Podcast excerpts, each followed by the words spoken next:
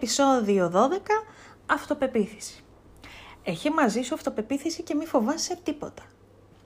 Διάβασα τις προάλλες μία συνέντευξη του ηθοποιού Μάθιου Μακόναχη, όπου έλεγε ότι στη ζωή του η μαμά του του έλεγε πάντα να μπαίνεις σε ένα χώρο σαν να σου ανήκει ήδη το μέρος, όχι σαν να θες να το αγοράσεις.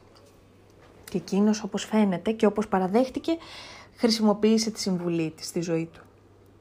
Έχω δει κι εγώ ανθρώπους στη ζωή μου που τους βλέπεις να περπατούν με σιγουριά, να είναι αυτόφωτοι, να έχουν ένα προβολέα πάνω τους και να τους ακολουθεί σε κάθε τους βήμα.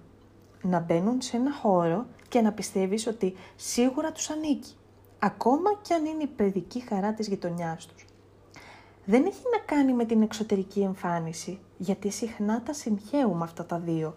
Δηλαδή, είναι πολύ όμορφος και γι' αυτό έχει αυτοπεποίθηση.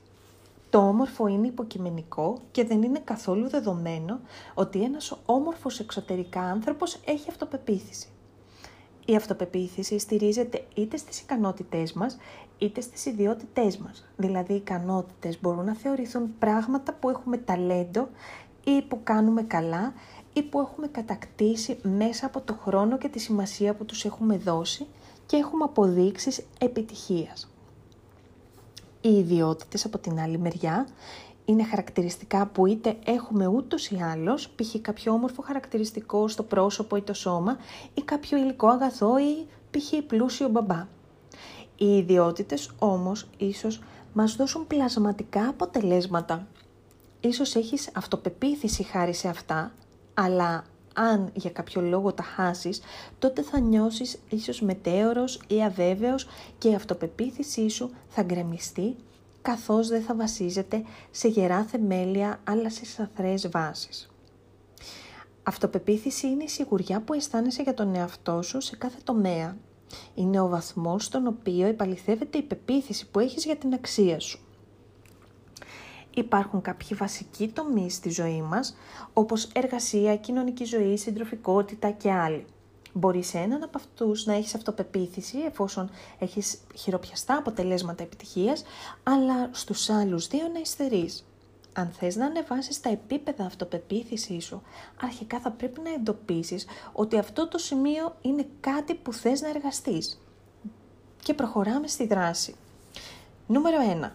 Συχνά σου λέω τον κανόνα που είμαι τώρα και που θέλω να πάω. Αυτό είναι για μένα coaching, δηλαδή ποια είναι τα δεδομένα μου αυτή τη στιγμή και ποιο είναι αυτό το ιδανικό σημείο. Με τη χρήση του οραματισμού και της μεθόδου που σου έχω στείλει σε προηγούμενο γράμμα, μπορούμε να δούμε το τελικό αποτέλεσμα που πηγάζει από την καρδιά μας και από τα θέλω μας.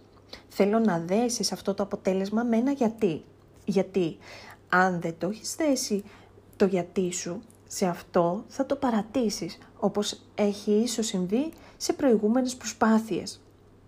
2. Αποκτάς αυτοπεποίθηση σε αυτό που θα δώσεις χρόνο και ενέργεια συστηματικά. Σταδιακά θα λάβεις τις αποδείξεις ότι αυτό που κάνεις λειτουργεί και έχει αποτελέσματα. 3.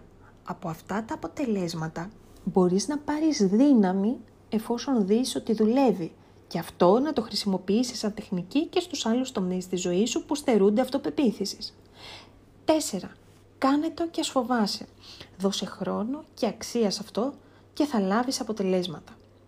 Αν λες κάθε μέρα στον καθρέφτη θετικά affirmations, αλλά δεν δώσεις χρόνο και ενέργεια σε αυτό, δεν θα λάβεις τα αποτελέσματα που θες. Πίστεψε όμως ότι μπορείς και μη σε σαμποτάρεις. 5. Ακόμα κι αν είσαι καλός ή ακόμα και αν δεν είσαι καλός σε αυτό που θες να εργαστείς, μην το παρατήσεις. Θα δεις σταδιακά τα αποτελέσματα της εξέλιξής σου. Σου έχω γράψει ξανά για την αυτοπεποίθηση, μπορείς να βρεις πίσω στα, στη σεζόν 1, γιατί είναι για μένα βάση για την αυτογνωσία μας και την αυτοεικόνα μας. Να ξέρεις δηλαδή ποιος είσαι, ποια τα επιτεύγματά σου, οι επιτυχίες σου και οι αποτυχίες σου τα σούπερ κομμάτια σου χωρίς να χρειαστείς κανένα να στα εκθιάσει. Να μην χρειάζεσαι τη θετική άποψη κανενός, γιατί δεν θα υπάρχει πάντα εκεί κάποιος να μας δίνει boost ενέργειας και θετικότητας. Όχι γιατί ο άλλος είναι κακός ή αδιαφορεί ή οτιδήποτε, αλλά γιατί δεν έχει ίσως χρόνο ή διάθεση ή δεν θέλει να το, πάρει πάν, να το πάρεις εσύ πάνω σου ή ακόμα δεν έμαθε ποτέ στη ζωή του να το κάνει. Είναι δική μας εργασία να αναγνωρίσουμε την αξία μας, τις επιτυχίες και τις αποτυχίες μας.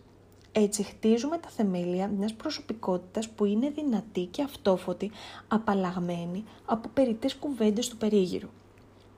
Αν θες μπορείς να εργαστείς σε αυτό και είμαι εδώ να σε υποστηρίξω αν χρειαστείς βοήθεια στην άσκηση αυτή. Ισχύει ακόμα η προσφερόγνωριμία στο site μου σε ευχαριστώ πάρα πολύ για την επικοινωνία μας. Σε ευχαριστώ που έχεις αγκαλιάσει τα live μας στο Instagram. Δευτέρες και Πέμπτες στις 9.30 το βράδυ θα είμαι live για όσο διαρκεί η καραντίνα. Πότε μόνη μου, πότε με κάποιο καλεσμένο που θέλει να μοιραστεί μαζί μας τη γνώση που έχει λάβει από την εργασία του.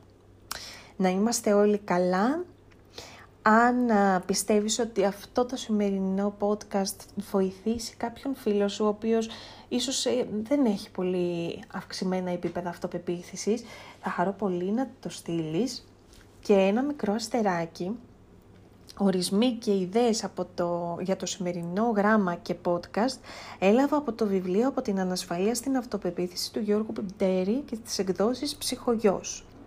Μέχρι την επόμενη Τρίτη να είμαστε όλοι καλά. Φιλιά πολλά, λαμπρινή.